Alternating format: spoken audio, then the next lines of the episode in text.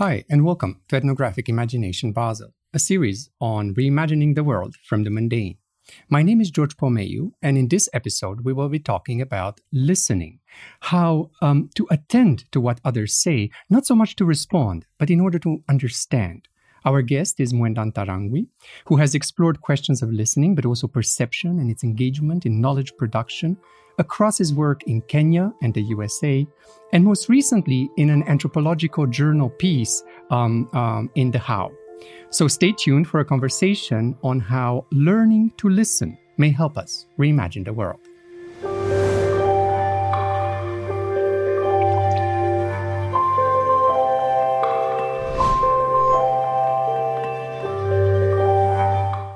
Mwenda Ntarangwi is a cultural anthropologist who has taught in the USA and Kenya and is currently working with the National Defense University in Kenya.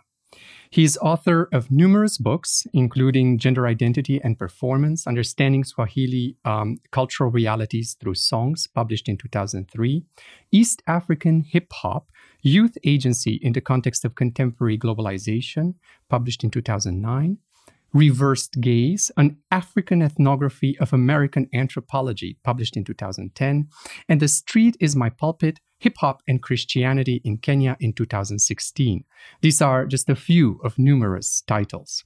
Our conversation today will focus on his recent article, Listening to Disrupt Ethnographic Representations, published in the anthropological journal HAU, but also on his longer interest in orality, music, language, and knowledge production. A warm welcome to you, Mwenda. It's a pleasure to have you on Ethnographic Imagination Basel. Thank you, George, for having me. Let me just start with the question of what is listening.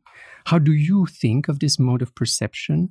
Um, and how do you come to think of it and take it seriously? Um, not just necessarily as an anthropologist for other anthropologists, but also as a mode of building citizens, good citizens. Um, Thank you.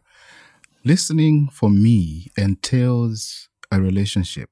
It's a relationship where you truly value what the other person is saying and why they're saying it. In today's world, we are risking the loss of that kind of relationship because there's so much noise uh, noise uh, from multiple sources and also noise from distorted realities. But when you sit down as an anthropologist, what you want to do is to look at life from the perspective of the person who's living it. If you don't listen, you will not hear them. And if you listen carefully, you might be even derailed in what you had assumed about the person. And hopefully, in that way, you're able to reconstruct and remodel any ideas you had about the person, about the culture, about the place. And it is always good to see listening as something that is coming from both ways because many times we answer questions based on what we think the person wants to hear. And if there's some power uh, distancing, there's some power struggle, there's some power uh, differences, we as anthropologists go into a place where people are already expecting certain things from us, and therefore they give us what we want to hear, and therefore we carry that with us. But if you go in as learners, completely seeking to know from them, and moving away from what I would call the questionnaire strategy, where you already formed questions and you come with them, and have be have an opportunity to be generative. It's it's it's a good strategy. Listening also um, goes with what we see in many places where people say, Oh, I feel you. So it's even more than just the auditory, it's the emotional. And that connection, oh, I feel you, means a lot to a person because you're connecting at a very deeper human level. And for citizenship, it means almost um, lifting your idea of belonging to one specific place and allowing others to belong with you in multiple places.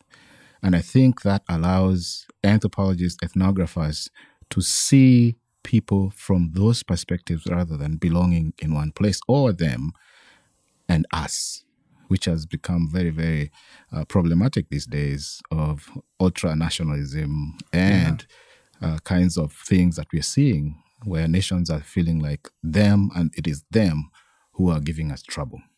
Yeah. So you already pointing to the fact that there are so many ways to listen in a way. In a way, everybody's listening. We listen to music, we listen to the news, we listen passively, sometimes we listen actively. Um, but not all ways of listening carry the same value, importance, or transformative uh, potential. Mm-hmm.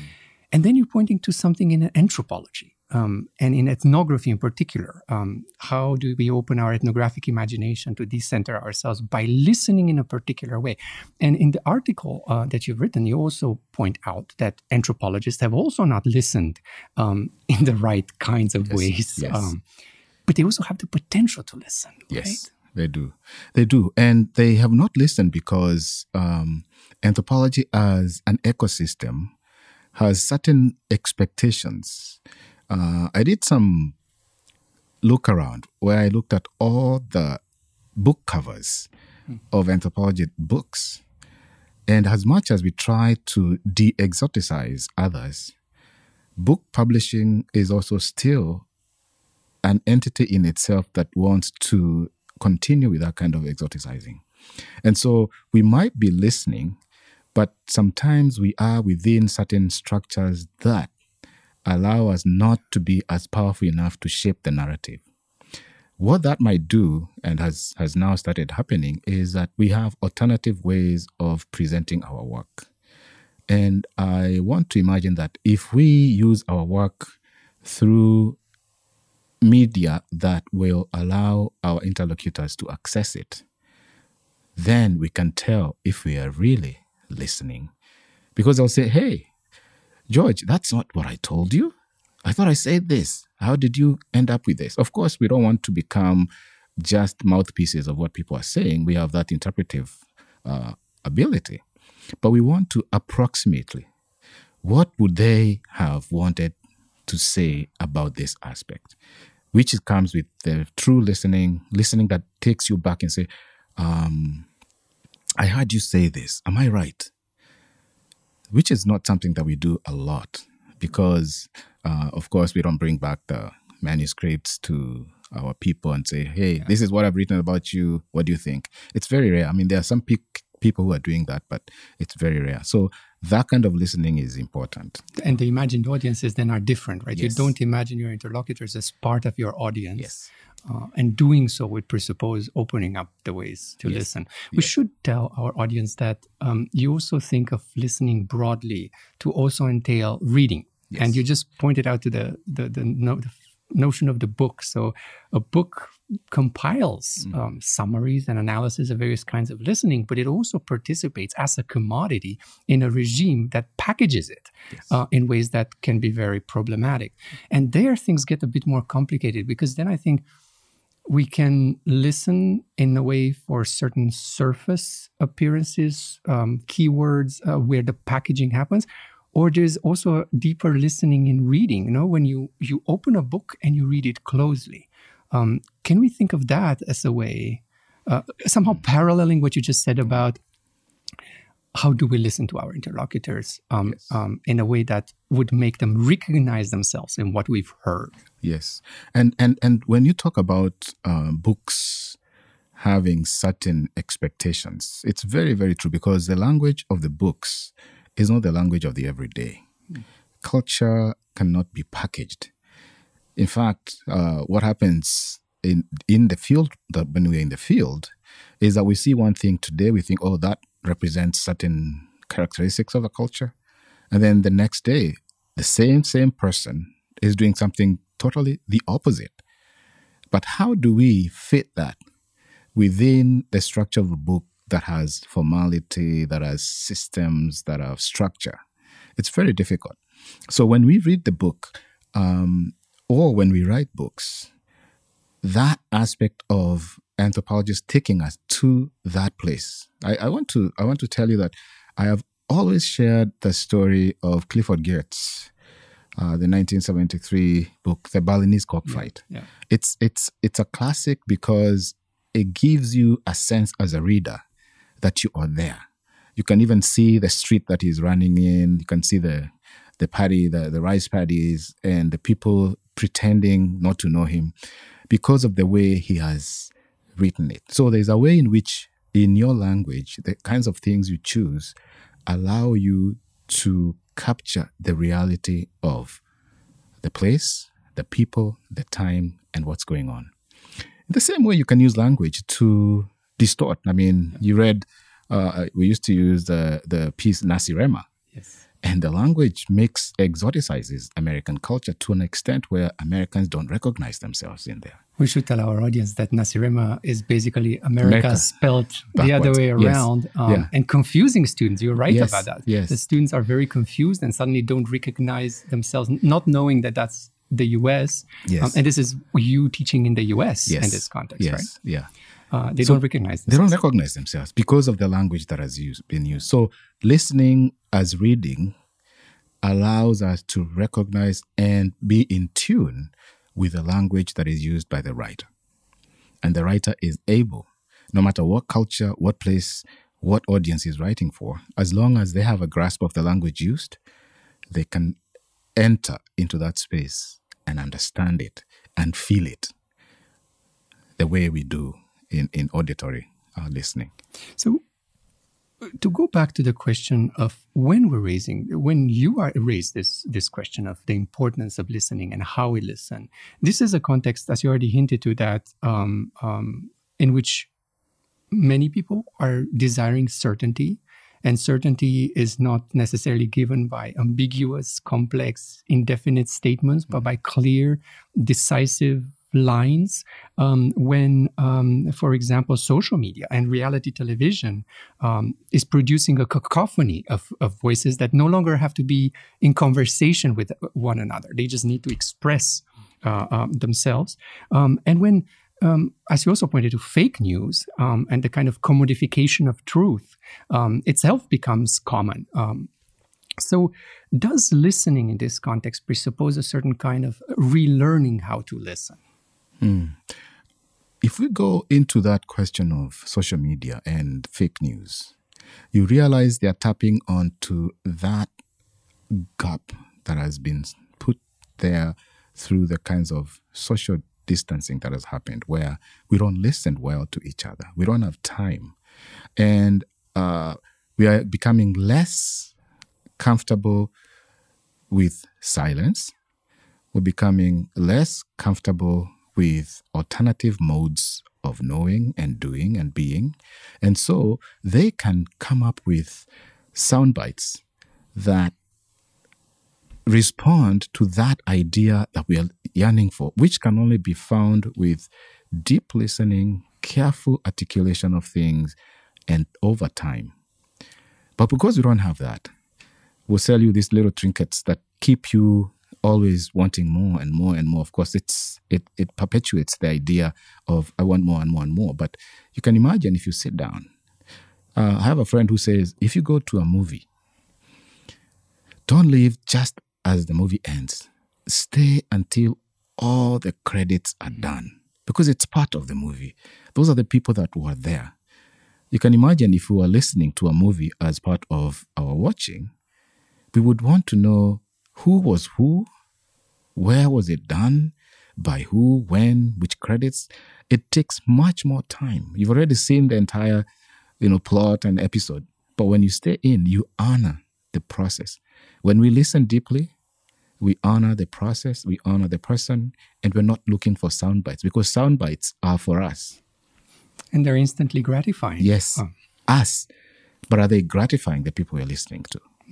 That's the, that's that's I think that's a difference. Exactly. So the question of, of time uh, and patience against this kind of instant gratification through sound bites becomes important. And this is also speaking of a certain kind of embodied relearning. It's not just about listening per se, but you also talk um, in throughout your article about the story behind the story. It's not just what is being said, what goes with it. Um, you talk about the unspoken as important as the spoken in the constitution of a certain kind of of um, message. Um, how do we attend I think. I think the unspoken gives anthropology a chance because the the key things about anthropology, unlike many other disciplines, although some uh, are trying to do that, is that it takes the context, it takes the comparative analysis, it takes what you said today, what you said yesterday, what was said by someone else who is who is close to you, and brings those together to speak to each other. It takes that context, that comparison, and the holistic.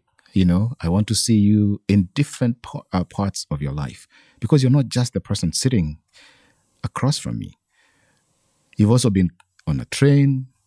You have been in a in a in a library, and all those come together to form who you are. If we take that just sound bit bite, we miss out that story that came from a person who had this and this and this and this and this experiences, which shaped the way he responded to one thing. And so I think without the patience, without the time, we want to look for that. And because of mass production, because of so many competing interests, it is easier to settle for that short episode.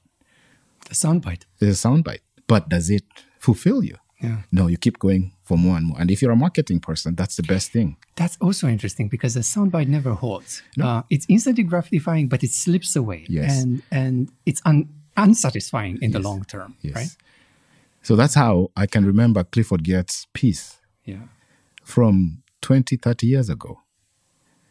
And it's still very, very vivid as, as a piece that takes me to uh, Indonesia, Yeah. a place I've never been to, but I can, even to date, I can still see it. That's the, the endurance of a good listener and a good storyteller. So if Geertz, for example, was um, ma- making a call for thick description, for describing things in depth, um, and attending to things things in depth, can we say that you're also making a call for a deep listening or a Yes. thick listening? Yes. Um, and and not worry too much about the answers, but about the process. Because if the process is right, the answers come out.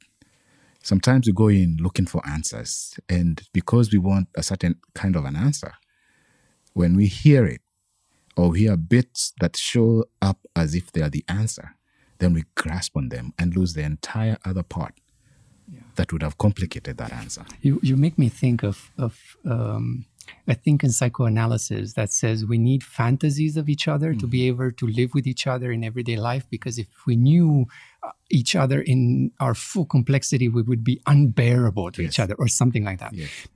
Probably that's exaggerated, but maybe there is something to be said about this openness.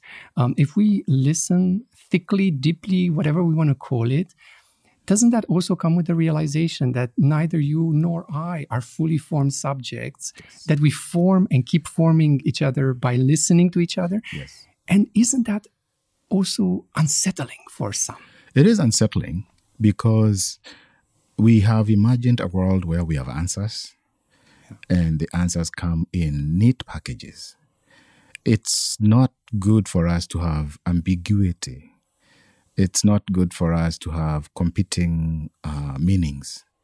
It's good for us to have closure. It's good for us to see uh, structures that are predictable. And the minute that turns and becomes something else, we are uncomfortable with it. If that's how uh, we as human beings uh, wonder, oh, I didn't know, oh, he or she could have done that. Because we expect a certain kind of person who's a certain kind of way in certain kinds of places. And then they become themselves because we didn't see and listen to the other part. And we are astonished that this has happened. But if we accept that the life of a human being is both complex and messy, it allows us to be a little bit more gracious and even careful with our own identities and how we see others. Yeah. I mean, I wonder if we would we could even go as far as to say that not accepting ambiguity is itself deadly. It makes me think of Arjun Appadurai's piece "Dead Certainty." It's an article he published somewhere, and he makes a case that in in violence um, um, between various communities, it is what's at stake is also this unbearableness of, of ambiguity. I need to know who's the foreigner and who belongs to, to Yes, us. yes. Um, and in that sense, that certainty can be established through violence, drawing the line. right? because violence has a sense of overcoming.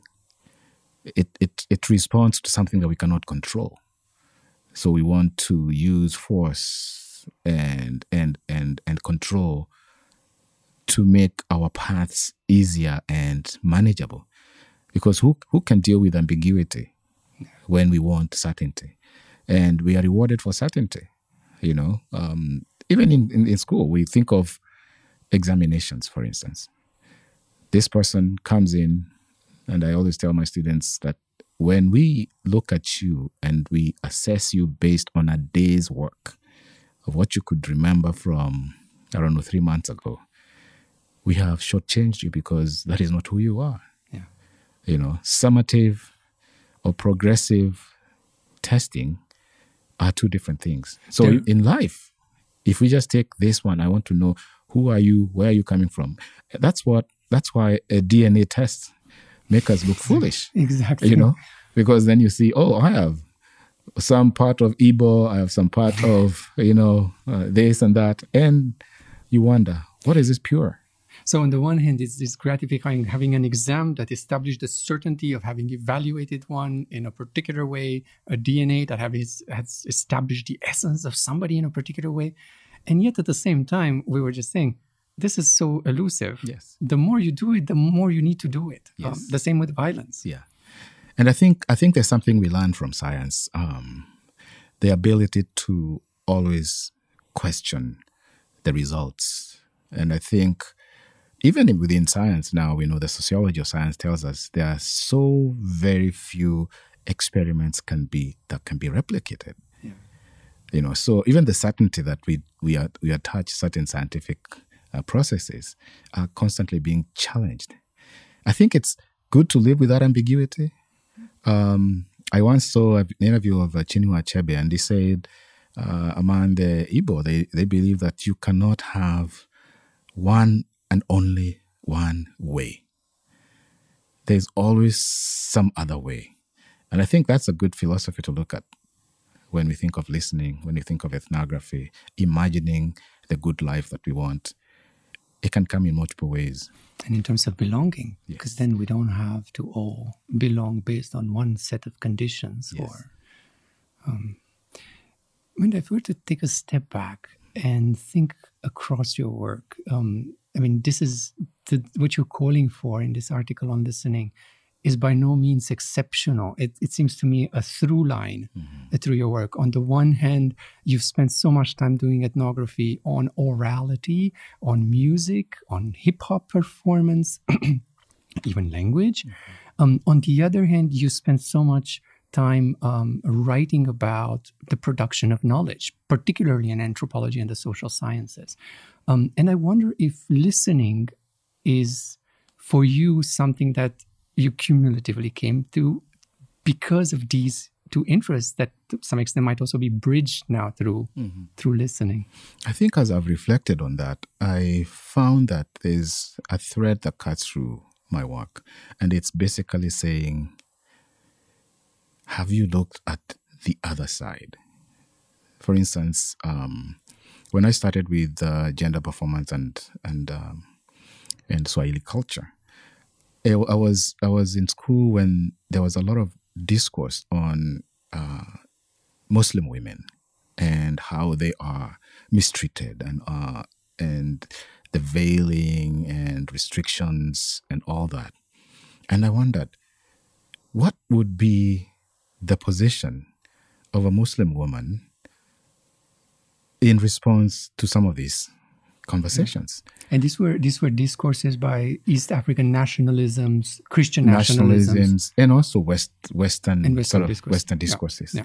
And I thought, what would be the one thing where such conversation would be mediated without feeling threatened? And I go, I'll go into music, and so I went to Tarab music, music uh, predominantly performed for an uh, women audience in weddings. And because it had come into the public domain and was being recorded and played, I used that as entry into the, the work. And you find that it's a very different conversation. And so we can't just stick with this one conversation. There are other conversations going on, and they need to meet at some point and create some mess so that we can remove our uncertainty. Then there was another conversation on globalization. And a lot of um, African social scientists were, it is evil, it is terrible, it's all this. And I said, I understand all that. But what about the young people who, for the first time, are able to use global processes to enter into public discourses where they were excluded, to start certain uh, livelihoods where they have control, especially music. And you could tell, you know, when they mm. got into music, younger people were more uh, the ones who were making money out of sort of this process. And then um, there was a book I wrote in the on on on uh, Christianity, and there was all this, you know, Christianity is rising in Africa, and it's the new center of Christianity. And I said, how is Christianity changing the lives of the people? Is it just numbers, or is it something that is changing them. So I've always found myself looking for an alternative to what we consider to be the mainstream. And it's because there are certain things I'm hearing that are not in the main discourse.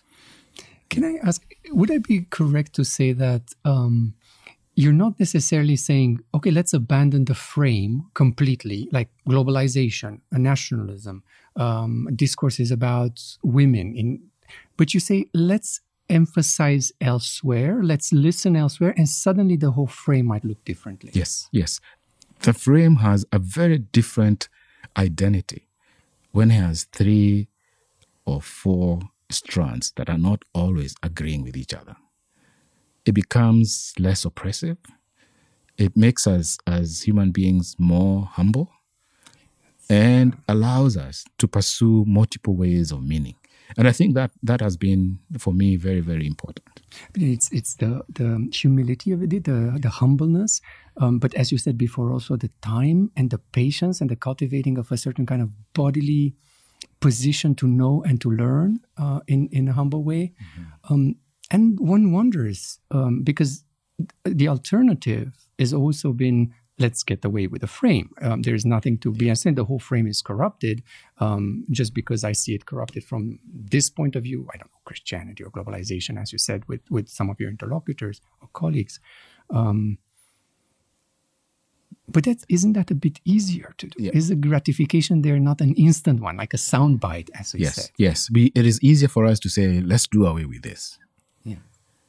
But we fall into the same trap of seeking one thing and one thing that is certain. Because the outside is also shaped yes. by our ways of listening, yes. our ways of knowing. Um, Absolutely. Yeah. yeah. So we can't get get rid. We can embellish it with possibilities that are not there, yeah. and leave it open ended. But we like closure, we like certainty, and it's a go- it's going against the grain, which is very very hard in human life it was so important in terms of how we as teachers educate others, how we educate the wider public, mm-hmm. and our responsibilities, not just as anthropologists, but as citizens, citizens of the world, of various places, and mm-hmm. so on. Maybe just in the last few minutes we have left, um, to dwell a bit more on that question what kind of citizens do we become? And in your article, you draw on the phrase by Stephen William Foster uh, listening as conviviality, to reflect on this power of listening, um, uh, its power to social life. What does listening as conviviality mean, and what does it teach us um, by way of how we participate or should participate in our worlds today? That that I think comes from a position where you're seeing others as creative. You're seeing others as unbounded. You're seeing others as able to influence you and shape the way you've always seen life. When we listen well, we learn from other places as they learn from us. It becomes it becomes a relationship where we are both seeking to become better. And I can't become better myself. I can only become better because of who you are and what you tell me. If we have that kind of mode, that kind of posture, without assuming that I come in with knowledge, I come with come in with experience, but that you, no matter who and where you're placed, you have something to offer me. It gives me a sense of acceptance and a sense of self doubt that is necessary for me to learn. For citizens, I think we, uh, we in the university sector is to teach students that kind of humility, mm. of uncertainty, and always struggling with the things they think they know. And telling them the more they know, the more they know they don't know. You know? And that allows us to say, uh, and, and I come from a culture where it's very unlikely that a professor will say, I don't know. what would happen if you did that? A student asks a question and says, You know what? I don't know, but uh, give me some time. Let me go find out. It changes the way they look at you and the way they look at knowledge. And I think that is very, very critical. For us as citizens, is to live with others, knowing that we are only seeing one side yeah. of the universe. They are seeing another. And when we bring them, we see a wider world if we bring them together without hierarchy, without thinking that I know more. And I think that would be the best um, that we can do uh, when we undertake an ethnographic work, because ethnography gives us an opportunity to listen. But are we listening to write, to respond, or to learn? That's the choice we make. Mwenda, you give yeah. us so much to think about, such important questions and lessons about humility, patience, and ways of listening that pursue deep understanding uh, rather than uh, immediate some immediate form of enjoyment. Um, and for all that, we're very thankful to you um, to our audience who is interested in um, learning more about um, some of the topics we discussed, we encourage you to pick up um, Mwenda Ntarangwi's books um, and read further.